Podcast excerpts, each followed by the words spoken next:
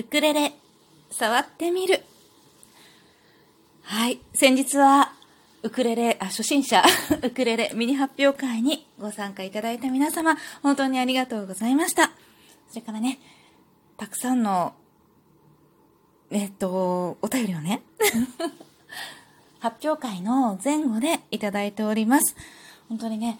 発表会の前にいただいたね、お手紙は、今ちょっとあまりそうなっちゃった。お便りトークはなくていいですよっていう方もいらっしゃったので、その方も含め、AOK さん、それからタカさん、発表会前のね、お便り本当に励みになりました。ありがとうございます。タカさんはね、感動と勇気を与えられたかどうかはちょっとわからないけれどもでもね、皆さんの演奏本当に素晴らしかったのでね、お休みのお供にはなったんじゃないかなと思っております。いかがだったでしょうか。そして発表会終わった後に大五郎さん、そして AOK さん、それからレレさんにもね、お便りいただきました。本当にありがとうございました。皆さんのおかげでね、本当に発表会ね、本当想像以上にもうびっくりするぐらいたくさんの人に来ていただいて、私、あんなたくさんの数字をね、ライブで見ることはないので、本当に嬉しかったです。ありがとうございます。緊張してたんですよ、一応。あんまり全然緊張するたちじゃないんですけど、やっぱ緊張してたんですよ。拙い進行とね、拙い演奏で申し訳ありませんでしたが、ていうかさ、今弾いたやつの方が良くなかった発表会終わって初めて今弾いたの。実は後、ちょっといろいろ大変だったこともあってね、家庭内でね、自分の、ちょっとバタバタしてたのもあって、全然あれから練習ができてなくて、今初めて発表会終わった後、ウクレレを握って、今初めて音を出して弾いてみたんだけど、全然発表会の時よりかできてるような気がするのは、気のせいかな。大して変わりなかった？まあいいか。どっちでもいいけど、この曲はね、これからも練習を続けてね、いつかライブなり収録なりでね、ちゃんと弾いてあげて、本当はもうちょっとスピードも速いはずなのよね。なので、なかなか難しいんだけれども、これを弾けるようになれば、プリングオフもきっと完璧だし、制覇は最後ちょっと簡単な制覇なので、そんなに完璧になることはないけど、でもちょっと指がこう自由に動くようになるし、あとリズムもさ、私にしてはかなり難しいのよ。それからね、今回この曲を弾いてる途中でね、子供にね、アドバイスを受けたわけ。なんでかっていうと、最初にね、これ一番最初にちゃんちゃんちゃんちゃんちゃんって、音違う？わかんないけど、ちゃんちゃんちゃんちゃんちゃんちゃんちゃんちゃんってあるじゃない。そこをさ、ちゃんちゃんちゃんちゃんちゃんちゃんちゃんちゃんって弾いてたの、私。多分ね。で、子供が、お母さんさ、何でもいいけど、メロディーを意識して。横に座って言いに来るわけ、突然。で、メロディー意識して弾いてるんだけど、いや、この曲さ、よく考えて、知ってるこの曲お母さん聞いたことあるって。いや、もう何度も聞いた、これ弾くためにって。もともとね、好きな曲で、弾き語りをね、一番したいなって思った曲なのよ。日本語の綺麗な曲だなと思ってるので、その話はいいとして、ね、そう、いつも何度でもね、これ何回も聞いた。じゃあメロディーをよく思い出してみて。この曲はさ、ちゃちゃ、ちゃんちゃんちゃんちゃんちゃんちゃんって曲じゃないでしょって言われて、って思いながら、だからさ、とか、ちゃんちゃんちゃんちゃんちゃん、ちゃんちゃんちゃんでしょって言われて、ああ、確かにそうだと思う。でしょ？じゃあその通りに弾きなよ。和音は小さくよ。始まりは大きくよ。って横に座ってさ、中学1年生の娘が言うわけよ。確かにと思って意識して弾いてみたんだけど、発表会のアーカイブね、聞き直してみたら、全然ちゃちゃちゃんちゃんちゃんだったよね。笑う。思いながら。でも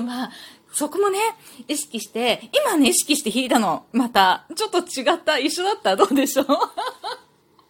後で聞き返してみよう。これ難しい。曲の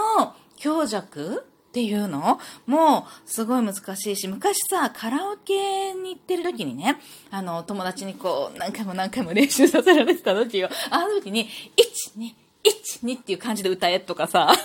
そうすると抑揚がつくからとかいろいろ教えられたんだけど、確かにさ、こう喋る時もさ、こう抑揚つけるじゃん。まあでもあえてつけてるわけじゃないんだけど、なんかこう喋る時にこう抑揚つくじゃない。で、本読んだりする時とかも、まあなんていうの、ためとかこう抑揚あるよね。音楽にもきっと抑揚あるよねと思って、その抑揚をよく考えてごらんなんて子供に言われるんだけれども、本当その通りよね。みんなの弾き語りとかソロとか聞いてると、そういう抑揚があるんだよね。でさ、最後に大五郎さんのふるさとを一緒に朗読ね、させてもらったんだけれども、朗読がね、私すごくしやすいのよ。しやすいのは、大五郎さんのウクレレに抑揚があるからよね、と思って、そこの抑揚に乗せ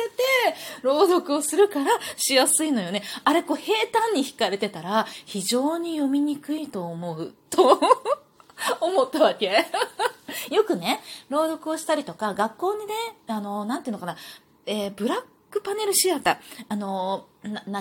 んとかライト、暗いところでこうライト当てると光るやつあるじゃん、黒いところが。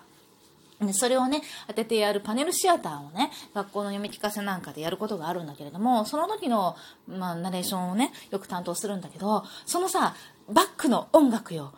パネルシアターだから、こうバックに音楽をかけながらやるんだけど、その音楽を選ぶときに一緒に参加させてもらったりするのね。私音楽全然わかんないんだけど、だけど、読んでみて、合ってない音楽はさ、読めないのよ。あ、ダメ、これ読みにくいっていうのが、その場面の雰囲気に合ってない音楽を差し込まれると、すごく読みにくくて、だからさ、これもこう、合ってない抑揚で弾かれると、きっとすごく歌いにくいよね。歌が歌いやすい伴奏だったり、まあソロもそうだけれども、ウクレレをね、弾けるようになりたいな目標はいっぱいある。一つ一つ地道にクリアしていくしかないですね。で、今回レ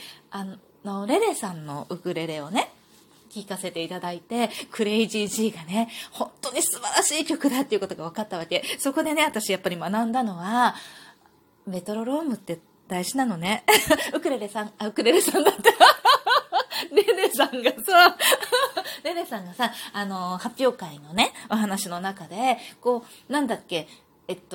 クレイジー G じゃなくて、聖者の行進のさ、バッドキン奏法だっけあれをさ、こう、1、2、1、2ってこう、カウントを取りながらね、メトロノームでカウント取って、この1、2に合わせてやるんですよっておっしゃってたじゃない。や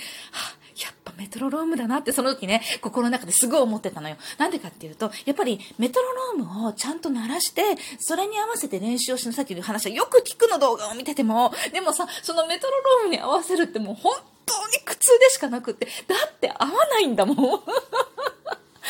ないし、もうなんかもうどうかそのメトロノームのカチカチカチってなってるじゃない、って感じでなかなか入れないわけ。さ、なんだろう、大縄跳びになかなか入れない人いるじゃない。まあ私なんだけどさ、リズムになかなかいけないわけよ